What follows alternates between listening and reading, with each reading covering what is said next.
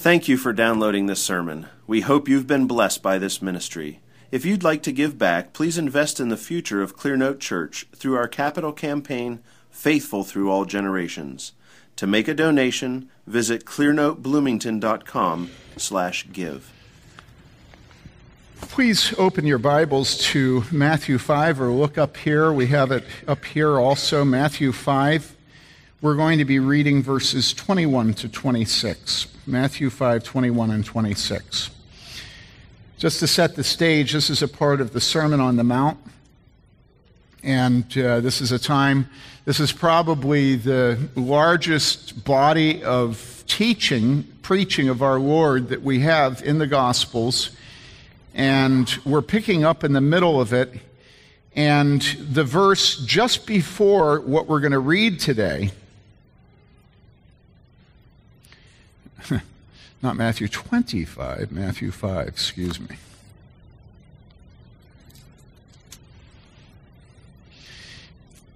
Um, right before this, what Jesus says to the people that he's preaching to is he says, For I say to you that unless your righteousness surpasses that of the scribes and Pharisees, you will not enter the kingdom of heaven. So Jesus has just upped the ante intensely. And you know how we all think that if we are in a church and we sit under the preaching of the word, we've been baptized, our grandmother's a Christian, whatever, that we think we're safe, we're, we're going to go to heaven, and we just have to sort of live a Christian life, right? Well, everybody listening to Jesus felt the same way. They felt like, well, the Pharisees and scribes, in other words, the pastors and elders, that's roughly analogous to what we're dealing with here. The pastors and elders haven't asked me to come in an office recently and talk to me. And so I must be okay, you know? And so I'm headed to heaven because I know the pastors and elders are headed to heaven. And, and they're okay with me. I haven't been admonished recently. And so I'm okay. I'm okay, right? And this is where we judge ourselves by the people around us. And so Jesus is trying to make it clear to people who think that they're sinners, but they're not such bad sinners that there's no hope for them. He's trying to make it clear to them that in fact they're hopeless. It's the whole point of the Sermon on the Mount. You get done the Sermon on the Mount, it intensifies, intensifies, intensifies, intensifies until you despair.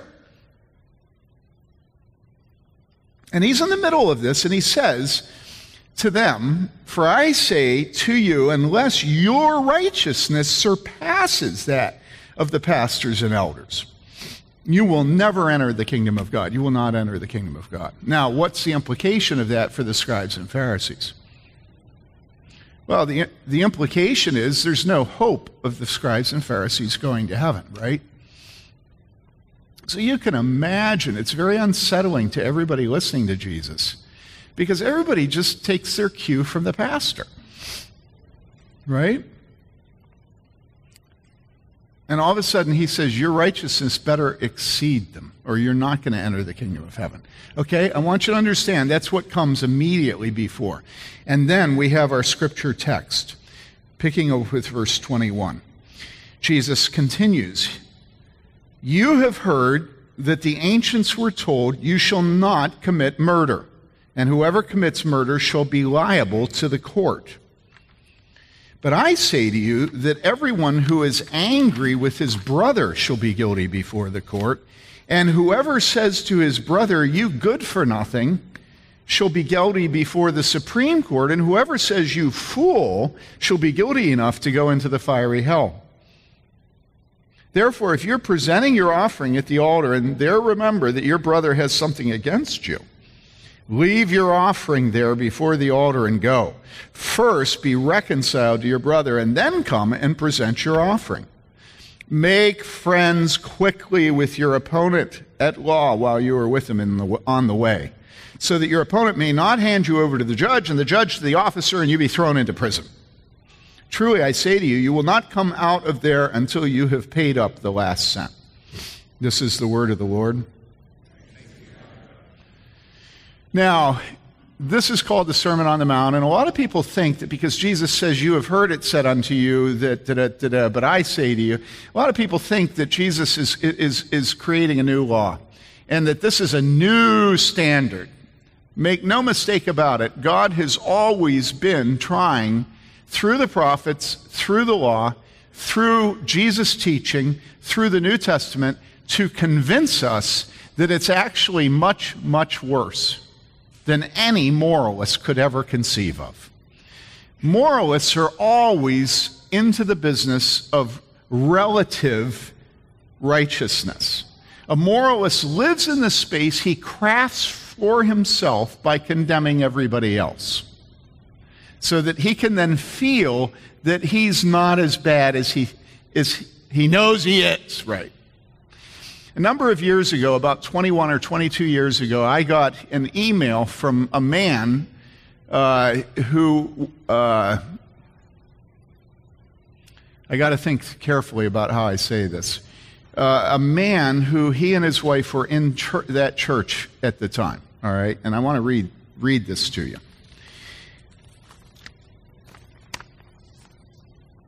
You can go out and criticize the whole world and act like they are so sinful. I didn't tell you, this, this is a letter. this is a letter from that man's wife to him. A godly woman. And this letter has borne much fruit in, in his life, all right? But this is 22 years ago. It's fresh. And this man is the one that gave this to me. His wife wrote him, You can go out and criticize the whole world and act like they are so sinful. You can criticize the college kids, they're, they're down at the bars drinking every night. You criticize the fraternities and sororities for being rich and being snobs. You criticize the girlfriends and boyfriends living together. You criticize the married couple who gets divorced and didn't try hard enough to stay together. You criticize the people who are speeding, and now you know it wasn't my wife that wrote it to me, right?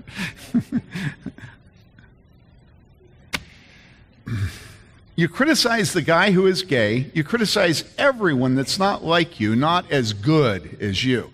You can make it sound like everyone else's sins are worse than your own.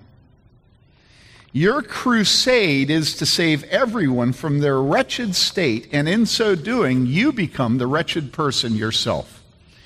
I love you, John Doe. That's not his real name. I mean, I meant everything I said about you being like the guy in the movie, far and away. But that doesn't mean I can't hate the sin in your life. More than the judgment you pronounce on others, I hate the judgment you pronounce on yourself. The critical eye you have on others is only a glimpse of the criticism you scream at yourself. You are a perfectionist. You expect perfection of yourself. That is why you can't stand to see anyone else not perfect. You're wretched to the core.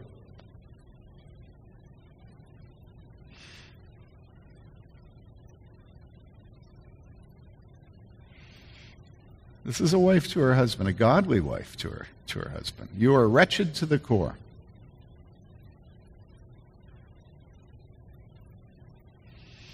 And nothing you can do will change that. You know that. So why do you try? Go back to God. John. I'll be the first to admit I've been ignoring him, but I'm trying starting now. I know I'm as wretched as anyone else and I will give myself to God and go by his strength. If you're not doing so, which you might be, I encourage you to do the same. I love you always.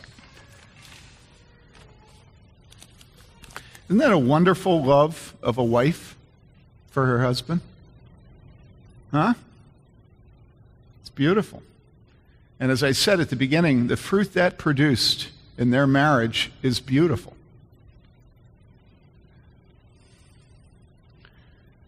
And so Jesus is speaking to people who are just like that husband.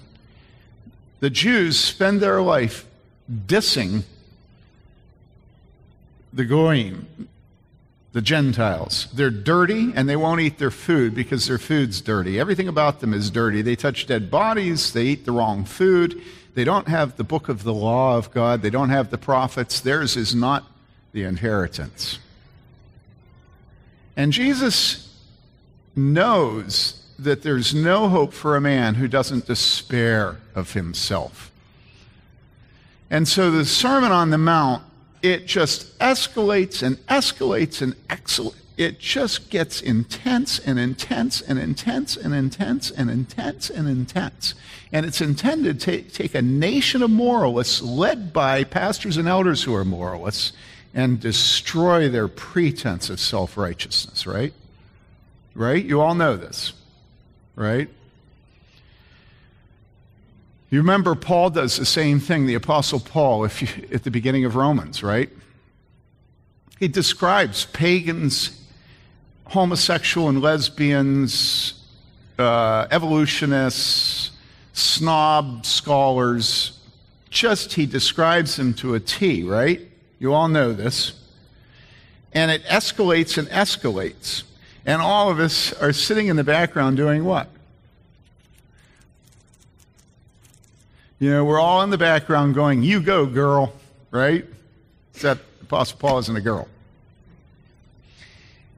And then he says, it's just like gotten really sweet. We're just confirmed in our self righteousness in America today, in Bloomington, right? It's just like, and then he says, therefore, what? You, now he's talking to Christians. He says, You have no excuse, every one of you who passes judgment. And of course, he's led us down the rosy path. He's the one that's gotten us to judge. Yeah, yeah, they're proud. They won't give praise to God. They're, and they're. Therefore, you have no excuse, every one of you who passes judgment. For in that which you judge another, you condemn yourself. And it's like, what? Me? Are you serious?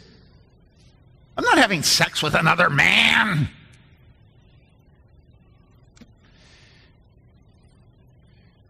That which you judge another, you condemn yourself. For you who judge practice the same things. It's like, no, I don't. No, I don't. Right? Isn't that how we all respond at that point? How could you say I practice the same things? But do you suppose this, O man, when you pass judgment on those who practice such things and do the same yourself, that you will escape the judgment of God? Or do you think lightly of the riches of his kindness and tolerance and patience, not knowing that the kindness of God leads them to repentance? now, do you know that I just twisted scripture? It's not what it says. It says the kindness of God leads you to repentance you. But because of your stubbornness and unrepentant heart, you're storing up wrath for yourself in the day of wrath and revelation of the righteousness of God, who will render to each person according to his deeds. You know, every time you, those of you who come here regularly or part of this church, you know that I listen to this every time I cut the grass, right? And generally, the amount of grass I cut equals all of Romans and a, few chapters repeated. Okay, so every time I cut the grass, listen to the whole book of Romans, right? And it gets to that section, and nothing is more of an encouragement to me in the book of Romans than this right here. Why? Well, because who would worship a God that doesn't nail you? Who wants a God who is smaller than you are? Who wants a God that lies to you? Who wants a God that, that speaks to you like, like, like, like Facebook does? You know, you're so wonderful. Oh, so you have flowers on your table and you have all your children in their high chairs and they're clean and the food is being eaten carefully with napkins in lap and nobody's reaching at the table and you have taught your children for all five days of the previous week and they're in classical home curriculum and your husband is the most godly man in the world and your husband treats you with dignity and you submit to your husband and your car is clean, even the inside of your car is clean and there's no weeds in your garden, and aren't you wonderful? Right? And those nasty homosexuals.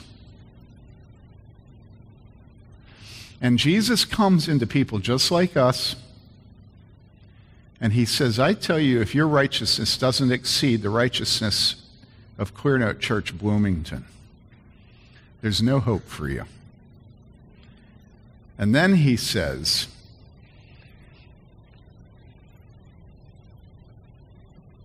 What? Well, You've heard that the ancients were told, You shall not commit murder, and whoever commits murder shall be liable to the court. But I say to you, and he escalates. It's like, okay, you think you don't have blood on your hands. You can say you never had an abortion. Right? I have a couple of friends of my parents that I remember when they killed somebody with a car. One of them backed up over his grandchild. And the other one was this wonderful English teacher in high school. I never got to have her, but my brother and sister did, and she was the best English teacher ever. And she hit a child as she was driving. And you know those are life defining moments. Why? I have this recurring dream that I kill somebody and I can't get rid of the blood guilt. And the dream is not my killing the person. The dream is that I realize the rest of my life I have, I have blood on my hands. And it's horror. It's a horror. Jesus says what? Well, Jesus says, You've heard that you shouldn't murder, and that the person that does should be taken to court, needs to be dealt with, right? And then he says, But I tell you what? But I say to you that everyone who is angry with his brother shall be guilty before the court.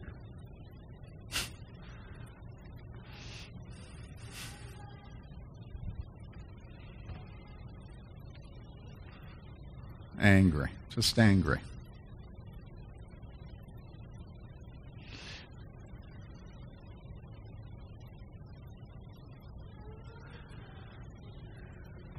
You know, I say over and over again that if we're honest, we really don't like the Bible and we don't like Jesus. But we're not honest. Who was it that was talking yesterday or the day before, and they were talking about something, and they said that it's like, uh, I don't remember what they said, but it was like, you know, Jesus is like a Walt Disney character, and everything he says is like a Walt Disney movie. You know, you just sort of put it on, and it doesn't have reality because it's Jesus and it's in the Bible, you know. But the fact is, if Jesus were here and said this to you, and you didn't know it was in the Bible, I'm telling you, your attitude would be skepticism. You'd say, oh, come on. That's a little bit over the top, Tim. You know, I know what hyperbole is.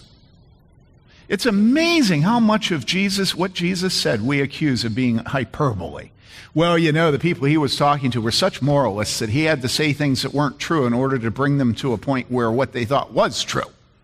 And so, no, being angry, you shouldn't be, you shouldn't go to court because you're angry against, and why is he using that in a parallel construction with murder? It's just like over the top, Jesus. You know, nobody's going to trust you because you're always over the top. You know, you're crying woof, woof, woof. You know, and, and it's like, it's not the same, Jesus. And Jesus is not saying it is the same. What he's saying is, the penalty that you are easy to fix for actual bloodshed is also the penalty for being angry. You get, well, I get angry, you know, I get angry a hundred times a day. I say, okay, fine.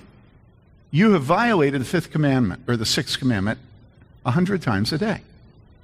Because the person you're angry at is made in the image of God. Do you understand this? God made them and you are called to love your neighbor as you love yourself. You know? And you say, well, if you think I get angry at myself a hundred times, I get, ang- I mean, at my neighbor, I get angry at myself a thousand times. And that's why I get angry at my neighbor. And I say, yeah, you're a moralist. You are unwilling to live in the grace of God. Instead, you're living in a tit for tat world. And so, yeah, you are intolerable to yourself, and therefore the entire world is intolerable. And it's not because you love yourself, you despise yourself. The reason you despise yourself is because you're so damn proud.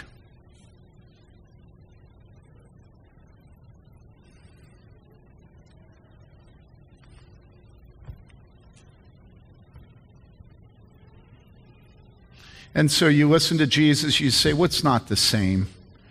I shouldn't be liable just because I get angry at people.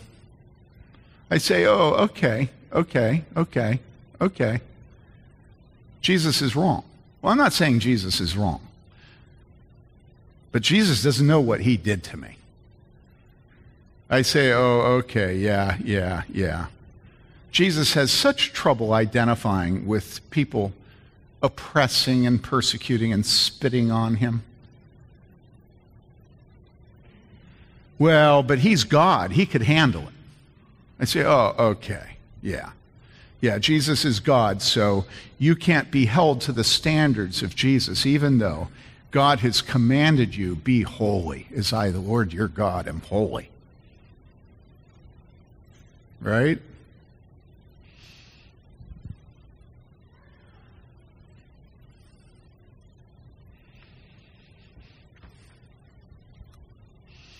Jesus continues, verse 22, and, so he's not done with us yet. And whoever says to his brother, You good for nothing, shall be guilty before the Supreme Court.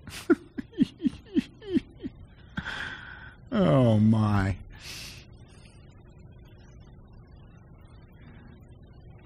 I mean, this is, this is, this is what characterizes the relationships of the, the men and women who are married here and the children who are in a home. A home is nothing other than children constantly looking at their siblings and saying, You're good for nothing. And don't tell me I'm wrong. You can see it in their faces when they're little kids. You can see it by the way that they take the toy out of their sibling's hand. It's not innocent. When I walk into the presence of my granddaughter, Mary Louise, the adults that know her start laughing. You know why? The minute I walk into her space, which is to kiss my daughter holding her or my wife holding her, she will take her head and she'll turn away and she'll start crying. Pinch her so they can hear her crying. I'm just kidding. You know, the adults start laughing. She has a will, and that will is that she will not acknowledge my presence in her body space. So if I quick clomp on to my wife or my daughter and kiss them and, and, and coo in their ear, she'll tolerate that because her love for them is so great that she's willing to tolerate that, that man. Now, does she have any reason to be that way? Well, yeah. But it's not because I've done anything to her except violate her body space. In other words, this little one has an intense will. When we were singing earlier with the choir or clapping, she loved it. She was completely open to it. She didn't even know I was next to her. Listen, from the time a child is in the womb, that child is a moral agent who is under the sentence of death of Adam. Every child has original sin and is corrupt little girls that are the sweetest things on the face of the earth and pretty to boot have a will that is corrupted by Adam's sin. And so your home is filled with little people who are constantly saying to the other little people in the home, You good for nothing. Manners are intended to instruct that child so that it stops thinking that way letting them go first instead of reaching, passing, not taking all the meat when it's a family hold back meal. Okay? There are constant opportunities for you as parents to instruct your children that they should never think the thought about their siblings, you good for nothing. And Jesus says this. He says, first of all, about anger, go before the court. Then he says, you good for nothing, she'll be guilty before the Supreme Court. So we're escalating here. We're going from the court to the Supreme Court. In other words, it's worse to say you good for nothing than it is to be angry. And then, and Jesus is, Jesus is just, he just can't stop crying wolf. Right? I mean, who in the right mind thinks you should go to the Supreme Court because you say good for nothing? And then he says, and whoever says, you fool, shall be guilty enough to go into the fiery hell. So, anger, good for nothing, fool. And you know that this is what children say to each other all the time you fool. This is what you say about your husband in the deepest secrets of your heart. and I know every wife here will lie to me and say, I've never thought that in my life. And I will say that's the reason then that your husband is constantly working and disciplining for peace among the siblings in your home. Your husband is vigilant to bring peace to your home. He rules the home so that there is no anger, there is no you good for nothing, and there's no fool between the children in the home. And the reason he does that is because, and the reason he's so faithful and vigilant and zealous for it is because you always are just so admiring of your husband, and he never feels your disapproval. He never thinks that maybe you're thinking in your mind, I'm angry, just a little bit angry. Or, you good for nothing, or you fool. I'm being facetious. There is no woman who does not regularly have thoughts on one of those three levels about her husband. Because women are women. You know the joke, I keep telling it. If a, if a man speaks in a forest and there isn't a woman to hear him, is he still wrong? Oh my goodness, you guys. Sometimes you should all be laughing. Jokes don't get bad because you keep get telling them. Pat the bunny doesn't get less endearing unless you don't like it. That's okay. Velveteen rabbit, you know the horrible Alexander and the terrible, horrible, no good, very bad day. So here's, here's my point. My point is that in your marriages, you as a wife do look at your husband and you are angry at him and you think him to be good for nothing when it comes to the discipline of your children, and sometimes you think he's a fool, and sometimes you actually say it. Okay? And that's one of the main reasons that your husband does not lead in the home and discipline your children. If you have children in your home who are angry at each other, who think of each other as good for nothing, and who call each other fools, it's because you, as the father of that home, have told your children that that's how you want them to live with each other. And you say, No, I've never said that. It grieves me. I cry over it. And I say, no, you don't. You want it to be that way because you haven't stopped it. And then you'll say, Oh, no, no, no, no, I really do. I just don't know what to do. And I say, Well, God's made you the head of your home, and God has commanded there to be peace. God has said that you are his agent of reconciliation to the world. You know that. Let me read that to you. This is what Scripture says it says in 2 Corinthians 5 Now all these things are from God who reconciled us to himself through Christ. And then what does it say? It says, and gave us the ministry of reconciliation.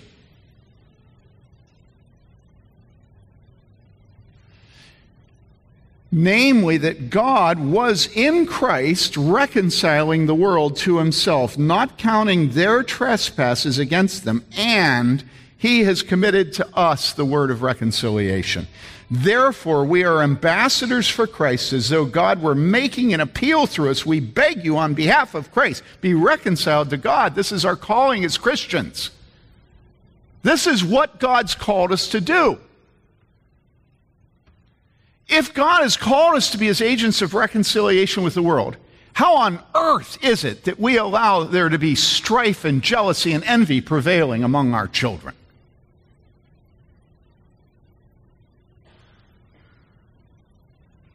It's inexcusable.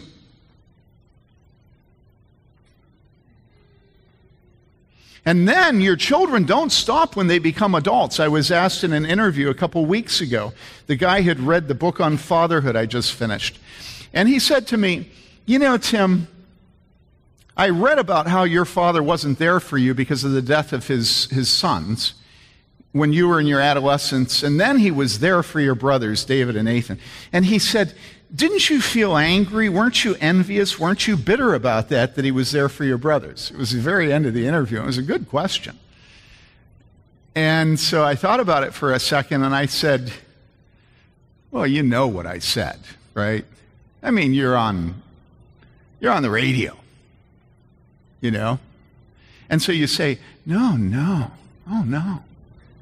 I said, "No, no. I wasn't bitter. I wasn't envious. I I was I was just magnanimous. I was so like noblesse oblige about it. You know, I was like, well, if I had to suffer so they could have something better, I'm happy to suffer. What I said was, actually, no, because by the time he was good with my younger brothers, he was, he was good with me, and I needed it because I was. And then I said, but on the other hand, I would have liked it when I was an adolescent instead when, when I was already an adult. But I said it was such a sweet thing to see his relationship with my brothers when they were in high school. And that's true. I had to tell the truth. But you know what I said then? I said, but don't you think for a second that sibling rivalry doesn't last until you die? and I said, my brother David and I. you know, you guys, I watch you when your parents die. I watch the fights over something that isn't worth $3, but it meant so much to you. Why does it mean so much to you that you're willing to have a division in your family over a trinket that's not worth $3? Well, the reason is that that trinket is the way that you get back at your siblings for having been their mother's favorite child. It's not that you care about the trinket, it's like you're processing through possessions and money all of the bitterness and all of the envy and all of the anger, all of the you fool, you good for nothing of your whole life with your siblings. And Jesus says what? Jesus says, if you're angry, court. If you say you good for nothing, Supreme Court if you say you fool. What does he say about you if you say you fool? What does he say? She'll be guilty enough to go into the fiery hell. You remember how I say we don't really like Jesus? You know who talks about hell more than anybody else in Scripture? Jesus. In fact, Jesus speaks of hell in a nonchalant, just in passing sort of way. Do you see that here? This is not the point of the text. He just throws hell in because, well, hell, fiery hell. Oh, really? Fiery hell? I mean, Jonathan Edwards is going to show up here soon. You know? In fact, now I begin to see why Edwards is so imbalanced if this is the incidental warning that Jesus gives in a passage having really nothing to do with hell. And furthermore, isn't Jesus speaking to good, upstanding members of the church that respect their pastors and elders and haven't been admonished recently? And why is he threatening them with hell? It doesn't sound real redeemerish to, you know? It doesn't sound Tim Kellerish. You know, this is like a, this church, there's something wrong with this church. They talked about fiery hell. I mean, how do we know it's fire? It might just be annihilationism, you know? And therefore, so this is the application. Jesus has warned us, and then he says, therefore, if you are presenting your offering at the altar, and there remember that your brother has something against you,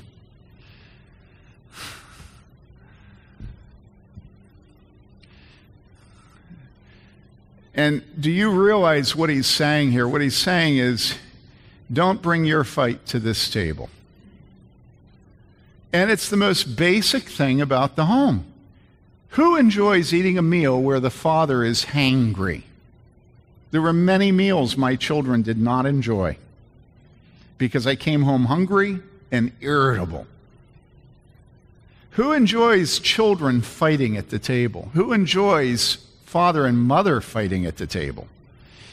Can you understand that God hates it when his children that he has adopted come to this table and are irritated, are accusing you of being worth nothing, are calling you a fool. And yet, week after week after week, before and after the services, I go from person to person to person trying to make peace between you. And you say, "Oh, really? Well, that's that's that, that that's sad." you know, you know, you should go. You should all go into the Roman Catholic Church because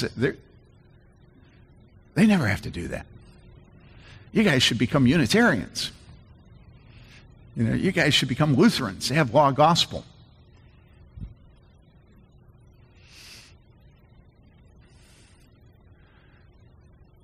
Listen, the truth is that the church is filled with conflict. And you can lie about it all you want. You can think that you and your husband have just the perfect relationship, and you can write it up on Facebook all you want. But if that's true, then I just can't figure out why it is that I'm working so hard. You know, I just go around making up problems so I can solve them. Because I enjoy it. Just like cops uh, enjoy going into domestic situations. Cops showed up at a domestic quarrel in, in the low income housing project that Mary Lee and I lived in when we were first married. He went to the hospital. He lost a number of teeth, had a concussion. Another time, I tried to intervene when that couple was fighting. She had the, remember the, the story about the revolver and the purse? She was swinging that purse like a bludgeon, and it had a heavy revolver in it, and she kept hitting her live in boyfriend on the head. He was gushing blood. They had a little two or three month old baby sitting on a sloped hood of a car right next to them. And she kept hitting him and hitting him and hitting him. And that man had never hit her, and he never did anything other than take her blows. Cop comes into them, and you say, Well, yeah, but they're people that live in low income housing. I say, Oh, yeah, yeah, yeah. So, okay, you're scrupulous. You don't hit your husband. You just disapprove of him. If I were to if I were to trust the honesty of the men here and ask the men here, how many of you constantly feel the disapproval of your wife?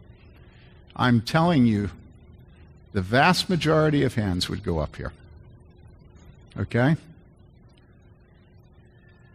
And if I were to ask the wives to raise their hand if they constantly feel the condemnation of their husbands,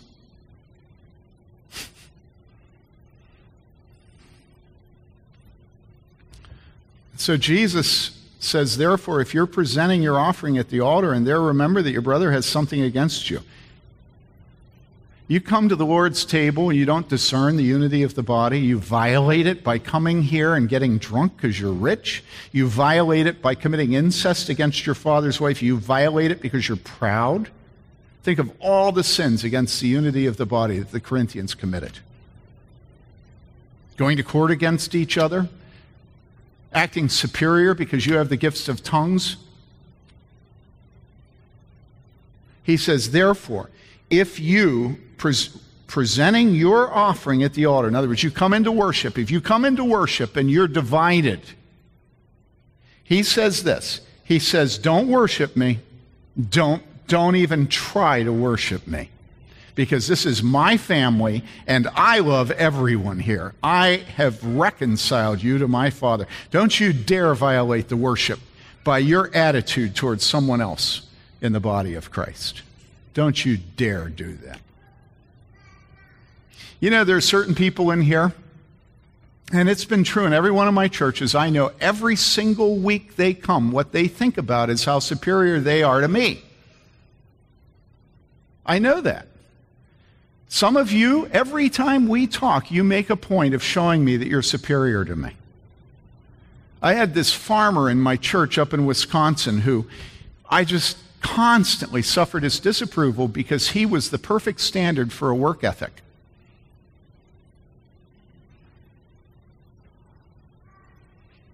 And back then, I was a hard worker. I've gotten sedentary. Uh, I mean, a hard worker. And I wasn't an ounce fat. And Mary Lee finally told me one time, she said, Tim, it doesn't matter what you do, he will never change his judgment of every pastor. That's his judgment of pastors. They're all a bunch of lazy dogs. And nobody is superior to him. He, he holds the standard. He holds the standard. I watched him work with his son. It was such a pathetic thing. It was so sad. Jesus says, Mm-mm, not in my house, not my house. If I'm not happy, nobody's happy. Don't bother worshiping. Don't come to the Lord's table because if you come to the Lord's table, you violate the unity of body. I'm going to make you sick and some of you will die. You realize that's what it says in Corinthians. That's why many of you are sick and some of you have fallen asleep because you violate the body of Christ. That's how serious division is in the body of Christ. And then he says, Therefore, you're presenting your offering, and there remember that your brother has something against you. And you remember in the King James what that is? Remember? Ought. Your brother has ought, ought against you. Leave your. Now, here's an interesting thing. At this your, it goes from plural to singular. So before, if you, you, you, it's plural. He's like, if you, if you, if you. And then he says, leave your gift. He, he narrows it down to the individual. And he says, leave your offering there before the altar and go first be reconciled to your brother and then come and present your offering. Isn't that sweet?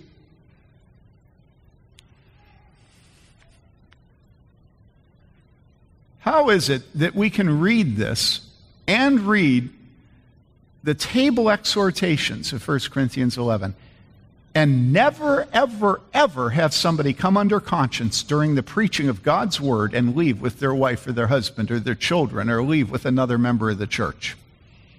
How is it?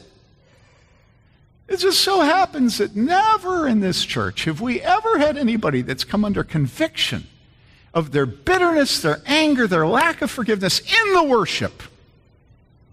You know, I would just love to once see somebody who is about to put something in the plate and then all of a sudden they remember something and they pull, you know, they pull it back and they get up. Has any of you, anybody ever seen that actually happen? Well, all right. I thought nobody would say. Anybody else other than Doug? He comes from the South, so I suppose it's possible that they do that in the South. Oh, now what this is not talking about is this is not talking about doing what a man did with my wife one time, which is we stopped the, the communion long enough for people to make things well if they needed to. And a man came up to Mary Lee and said, I want you to know that so, at such and such a time I was so angry at you, but I forgive you.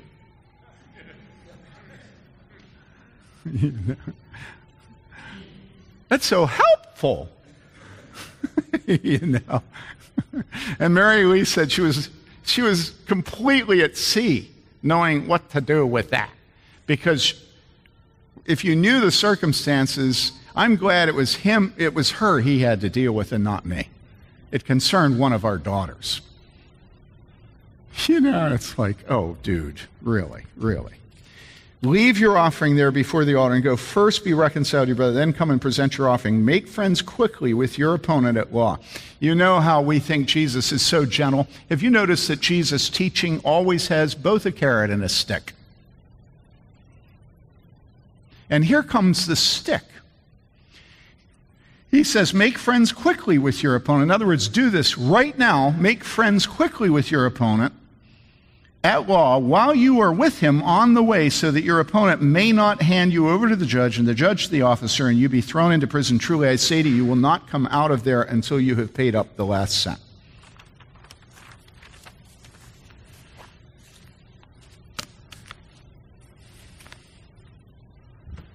Okay, so what is your marriage like? What's your marriage like? What kind of face does your wife have? How fat is she?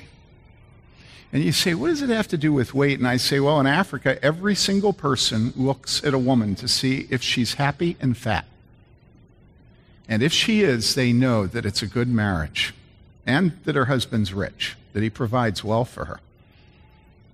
What do people see in the face of your wife? What about your children? What about your children? What do your children say about your fatherhood? What about your relationships with the other people here today? Come on. Come on. Think of all the people here that you look down on. And you can just give me a rundown of every single sin they commit.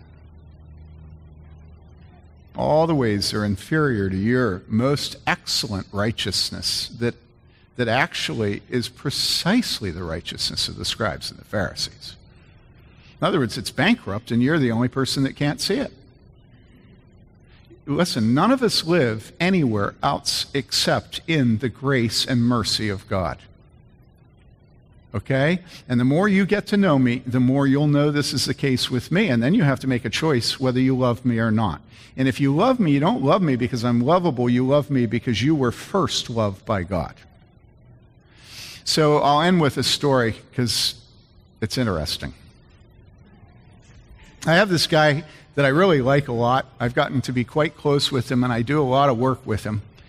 And he runs a body shop. So, you know, the kind of, you know, right?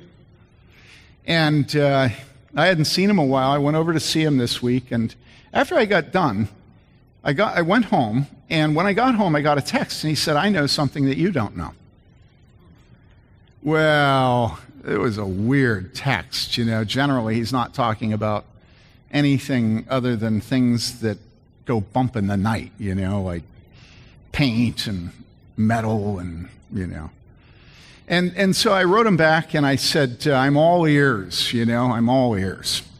So he writes me back and he says, a couple of people were just here who say they saw you walk into Walmart and you took a cart from an old man and then you you uh,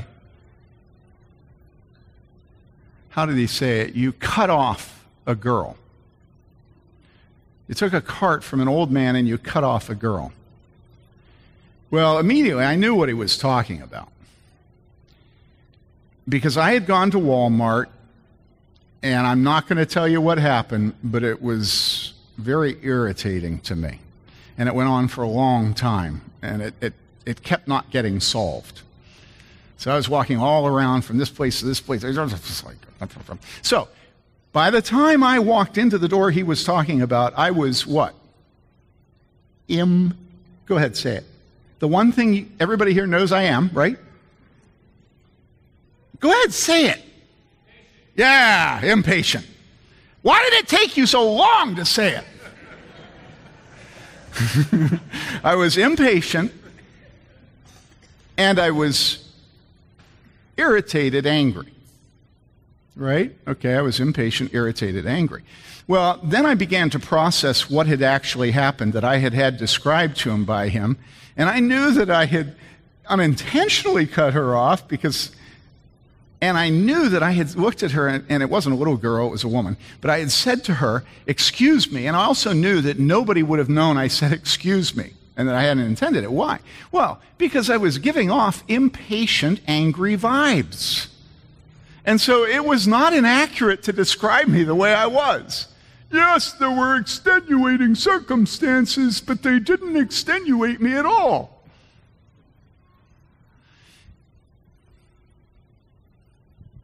And I'm telling you, I was embarrassed. Now, why was I embarrassed?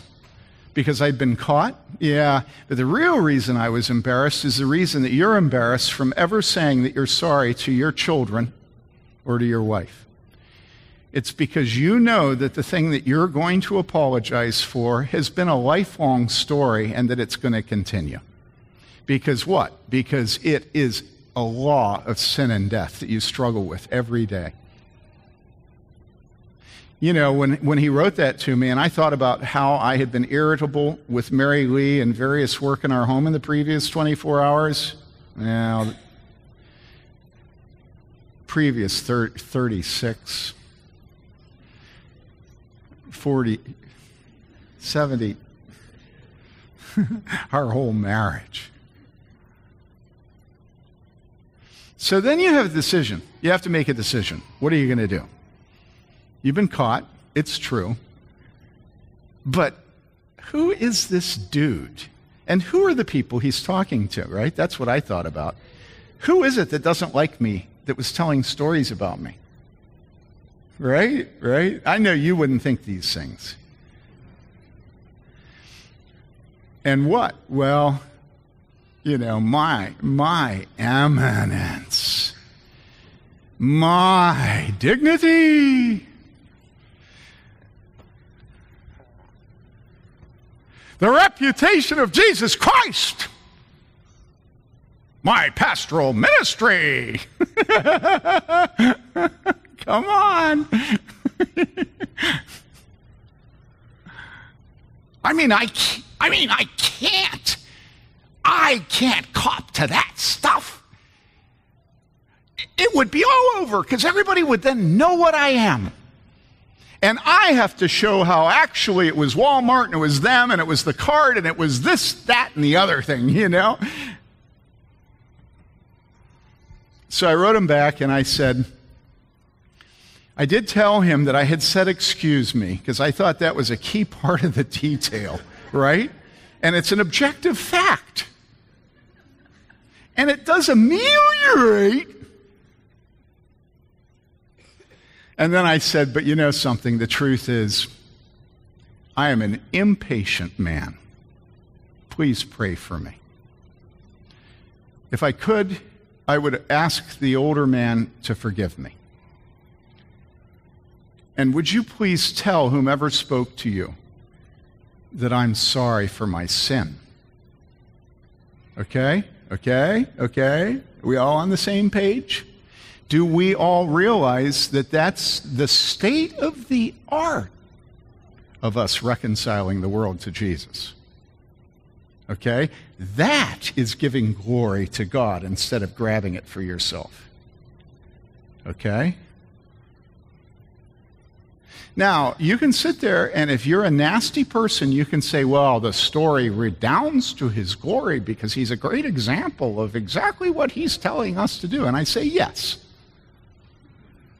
But I mean, if you want to come up and confess that you took a cart from an old man at Walmart and cut off a young woman, now I actually didn't take the cart from him.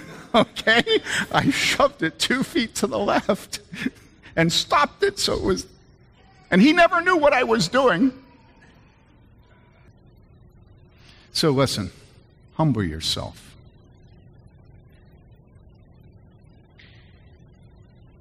Humble yourself.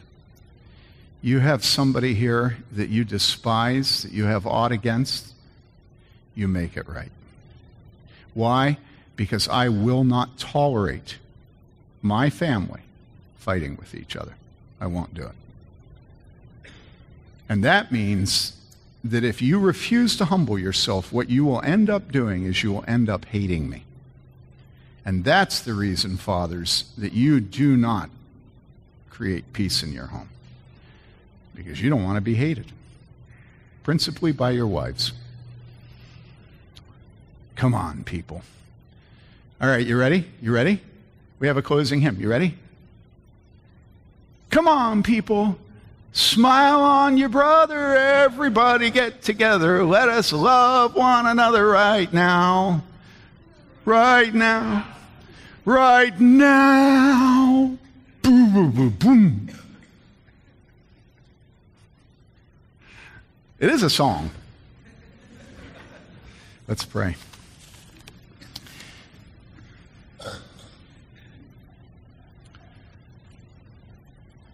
Father, you have said that if we do not forgive others, that your heavenly Father will not forgive us. And so we tremble before our judgmentalism, our moralism, our pride, our envy, our victim status.